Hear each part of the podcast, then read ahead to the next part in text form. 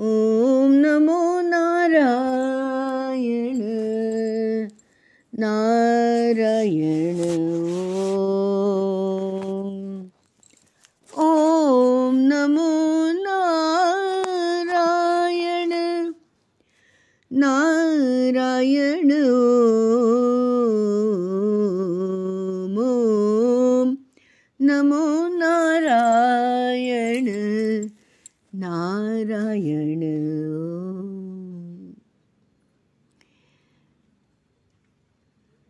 माया और मानव का युद्ध।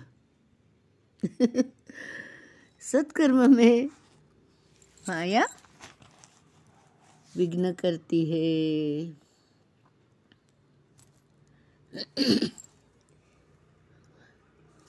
मीयते इति माया, गुरुदेव कहते हैं। मा, उसको माप सकते हैं।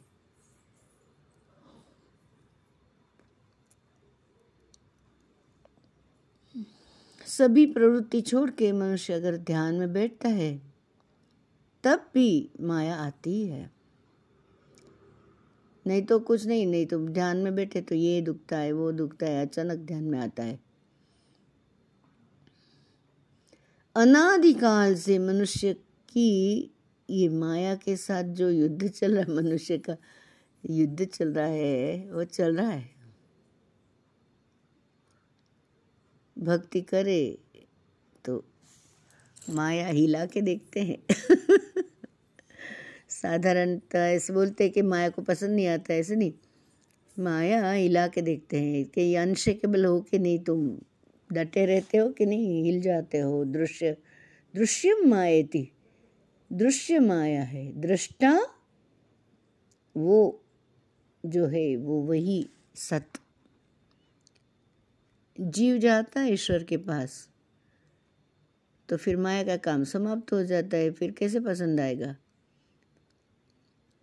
जीव सभी प्रकार का मोह छोड़ के भगवान के पास जाता है, और माया उनको कैसे पसंद आएगा वो तो फिर वो खेलेगी किससे? माया तो खेल पसंद है। और माया के एक स्वरूप थोड़ी ना है। जैसे ईश्वर व्यापक है, वैसे माया भी तो उतनी ही व्यापक है। जीव और ईश्वर के मिलन में माया विघ्न करती ही है, ऐसे भी बोल सकते हैं। और फिर माया पूर्णता चेक करती है अथवा तो हिला के देखती है अनशेकेबल हो के नहीं कि एको अनन्यता अथवा अव्यभिचारिणी भक्ति खाली भगवान ही चाहिए। दृश्य तो देगी वो, सुख के, दुख के, पर तुम फंसते हो कि नहीं वो एक डी ग्रुप का क्वेश्चन के सहित, कठिन से कठिन क्वेश्चन वाला पेपर आता है, वैसे माया आती है। माया और चंचलता को तो पूरा पूरा मेल है। सबसे उनको टेक्निक पता है माया को। मन को ही चंचल बना डालती है और मन एवं मनुष्याणाम कारणम बंध मोक्षयो हो माया मनुष्यों को समझाती है कि संसार में ही सुख है, स्त्री में सुख है। माया कितनी रीत से जीव को, ईश्वर को दूर फेंकती है। एक ना हो जाए, नहीं तो खेल चलेगा कैसे? और वो खेल भी उन्हीं का है। और माया तो महामाया, उनकी शक्ति। हराती है, माया मनुष्य को हराती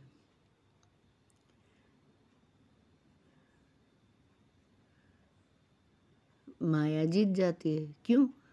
मनुष्य भगवान का जय जयकार करता नहीं, वो माया में फंस जाता है। कथा भजन में ईश्वर का, ईश्वर के प्रेम की जय जयकार करना चाहिए। कृष्ण कन्हैया, लाल की जय। प्रभु का जय जयकार करो। आपकी भी जय हो जाएगी, जीत हो जाएगी।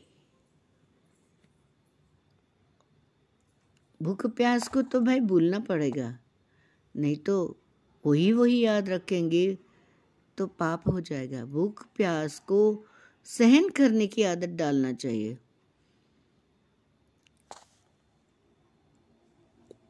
एक प्यास लगी या भूख लगी, उसके कारण ही परीक्षित राजा की बुद्धि भ्रष्ट हो गए सूत जी सावधान करते, हे राजन, नारद जी आज प्रधान श्रोता होके बैठे हैं। सनकादि का आसन पर विराजे हैं। गंगा जी का किनारा है। और जय जयकार होने लगे कृष्ण कन्हैया लाल की जय। गिरिराज धरण की जय। गोवर्धन नाथ की जय। श्री अम्बे मात की जय। सदगुरु भगवान की जय। ओ नमः। पार्वती पतये हर हर महादेव। हर प्रभु के नाम के बाद जय जयकार करके हरे नमः हरे नमः हरे नमः। सतत हरे नमः बोलने की आदत डालिए। फिर पाप हो नहीं सकता। भगवान का नाम से नाम स्मरण करते, गोविंद गोपाल करते, नमः शिवाय करते हैं, ओम नमो नारायण करते। कहाँ से फिर माया अटक ही नहीं सकती? पाप हो ही नहीं सकता। श्रीमद् भागवत की कथा अतिशय दिव्य है। कथा कुंज इतना मंगलमय है कि जो प्रेम से श्रवण करता है उसके कान में से परमात्मा हृदय में आते हैं। नेत्र और श्रोत्र को ही पवित्र रखते हैं। उसके हृदय में परमात्मा आते ही है। जैसे प्रेम से देखते हो तो वो तो आँख से मन में आते कि नहीं आते हैं? भगवान श्री कृष्ण कान में से, आँख में से मन में आते हैं।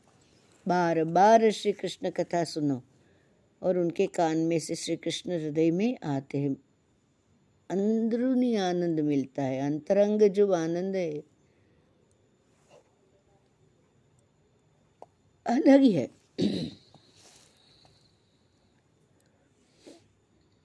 परमात्मा हृदय में आते हैं। कान में से पाप मन में आते हैं। कान को कथा श्रवण कराना और भगवान की कथा सुनेंगे तो मन भगवान में स्थिर हो जाएगा। कान में से भगवान हृदय में आते हैं। आँख और कान ये भगवान के हृदय में दाखिल होने के लिए देह के दो दरवाजे हैं, वो दो साधन है। इसी प्रकार आँख और कान को पवित्र रखना हमारा कर्तव्य है। क्यों? क्योंकि बहुत आँख से प्रभु के स्वरूप को मन में उतारते हैं। कान से श्रवण करके भगवान के हृदय में उतारते हैं और आँख और कान दोनों पवित्र रखना, ये तो है ही, करना ही पड़ेगा।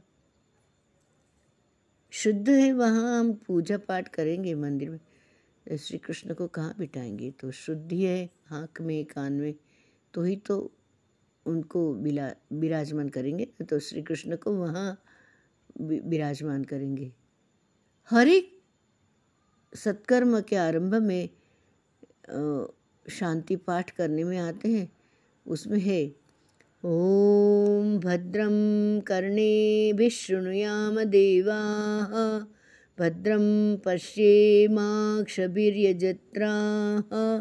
स्थिरैरङ्गैस्तुष्टुवान् सत्सनूभिः व्यशेम देवहितं यदायुः।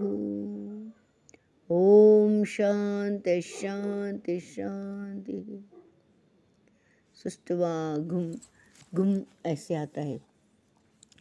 हे देव, कान के द्वारा हम कल्याणमय वचन सुने, मंगलमय शब्द हम सुने, मंगलमय स्वरूप के हम दर्शन करें। कान और आँख पवित्र हो तो सत्कर्म का आरंभ होता है। सत्कर्म क्या है? श्रीमद् भागवत का पारायण। वो हम कर रहे हैं। मनुष्य नाक से कहाँ पाप करते हैं? आँख और कान ही ज़्यादा पाप करने के लिए आगे बढ़ते हैं। इसलिए उसको पवित्र रखने की ज़रूरत रहती है और नाक से प्राणायाम कर सकते हैं। पूजा के शुरुआत में गुरु महाराज आँख और कान को पानी से छूने को बोलते हैं। तो आँख और कान बहुत ही शुद्ध होंगे तो ही भक्ति हो सकती है। आँख और कान को शुद्ध करो। जगत के इधर उधर के विचित्र दृश्य उसमें नहीं रखना ना सुनना। फिर उसकी पूजा करे। और आँख और कान जैसे शुद्ध ना हो तो पूजा करना करने का क्या अधिकार मिलेगा? आ, पहले तो शुद्ध होना चाहिए जैसे स्नान करते ना हम ऐसे। आँख और कान स्थिर हो जाए तो फिर तन और मन स्थिर हो जाता है। शुद्ध इंद्रिय में ही परमात्मा का प्रकाश होता है। इसलिए इंद्रियों को शुद्ध करो और शुद्ध रखो, मन शुद्ध रखो। अभी भी कुछ बिगड़ा नहीं है, काल बिगड़ा नहीं है। काल नहीं, कालजू, गुजराती में बोलते हैं, वो हृदय अंतरंग बिगड़ा है। नेत्र और श्रोत्र को पवित्र करने के बाद ही कथा का आरंभ होता है। और तो सनक आदि मुनि कहते हैं, ये भागवत ग्रंथ में अठारह हज़ार श्लोक है। अठारह की संख्या कैसे है? परिपूर्ण है। रामकृष्ण परिपूर्ण है, इसलिए नवमी के दिन प्रकट हुए। नव पूर्ण, पूर्णांक संख्या है कृष्ण नवमी है। नवमी के दिन कृष्ण आए और नंद महोत्सव हुआ। राम जी की बारह कला कृष्ण की तो सोलह कला।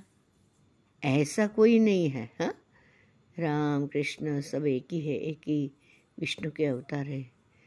सोलह कला संपूर्ण हो तुम, तुम्हारी लीला न्यारी। भगवान सोलह कला संपूर्ण है। पर राम जी की बारह कला तो कम है, ऐसे नहीं है। जगत के लिए उदाहरण तो चाहिए, मर्यादा पुरुषोत्तम राम जी का। भागवत में मुख्य कथा किसकी है? नंद महोत्सव की। उसके श्लोक भी अठारह है। महाभारत के पर्व भी अठारह है। पर्व होते हैं महाभारत में, उसको अठारह गीता के अध्याय अठारह है। गीता जी में स्थित प्रज्ञ के लक्षण के श्लोक भी अठारह है। अठारह का अंक व्यास जी को बहुत ही प्रिय है। भागवत के ऊपर प्राचीन और उत्तम टीका श्रीधर स्वामी जी के है। उन्होंने किसी भी संप्रदाय का दुराग्रह नहीं रखा है। पर भगवत सत्ता, भगवत तत्व का विचार, विमर्श किया है। श्रीधरी टीका के ऊपर एक और टीका है बंशीधर महाराज ने लिखी टीका। तो उन्होंने बताया कि हमारे ऋषि मुनि जो है, किसी भी जात के स्वार्थ के बिना हमारे कल्याण के लिए ये ग्रंथ की रचना कर रहे हैं। भागवत की महिमा कौन बखान कर सकते हैं, वर्णन कौन कर सकते हैं? हाँ उनके विषय में कौन क्या शब्द बोल सकते? नहीं है, शब्द नहीं है, शब्द का सीमा है। जो शक्ति भगवान में है वही शक्ति श्रीमद् भागवत शास्त्र में है। श्रीमद् भागवत शास्त्र में है। तो हमने श्रीमद् भागवत शास्त्र ज़रूर पढ़ना चाहिए, कथा सुनना चाहिए, श्रवण करना चाहिए। श्रवण मात्र से काम हो जाता है, मुक्ति हो जाती है। हरे नमः हरे नमः। हरये नमः। कृष्ण कन्हैया लाल की जय, सदगुरु भगवान की जय, श्री अम्बे मात की जय। ओम नमः। पार्वती पतये, हर हर महादेव हर।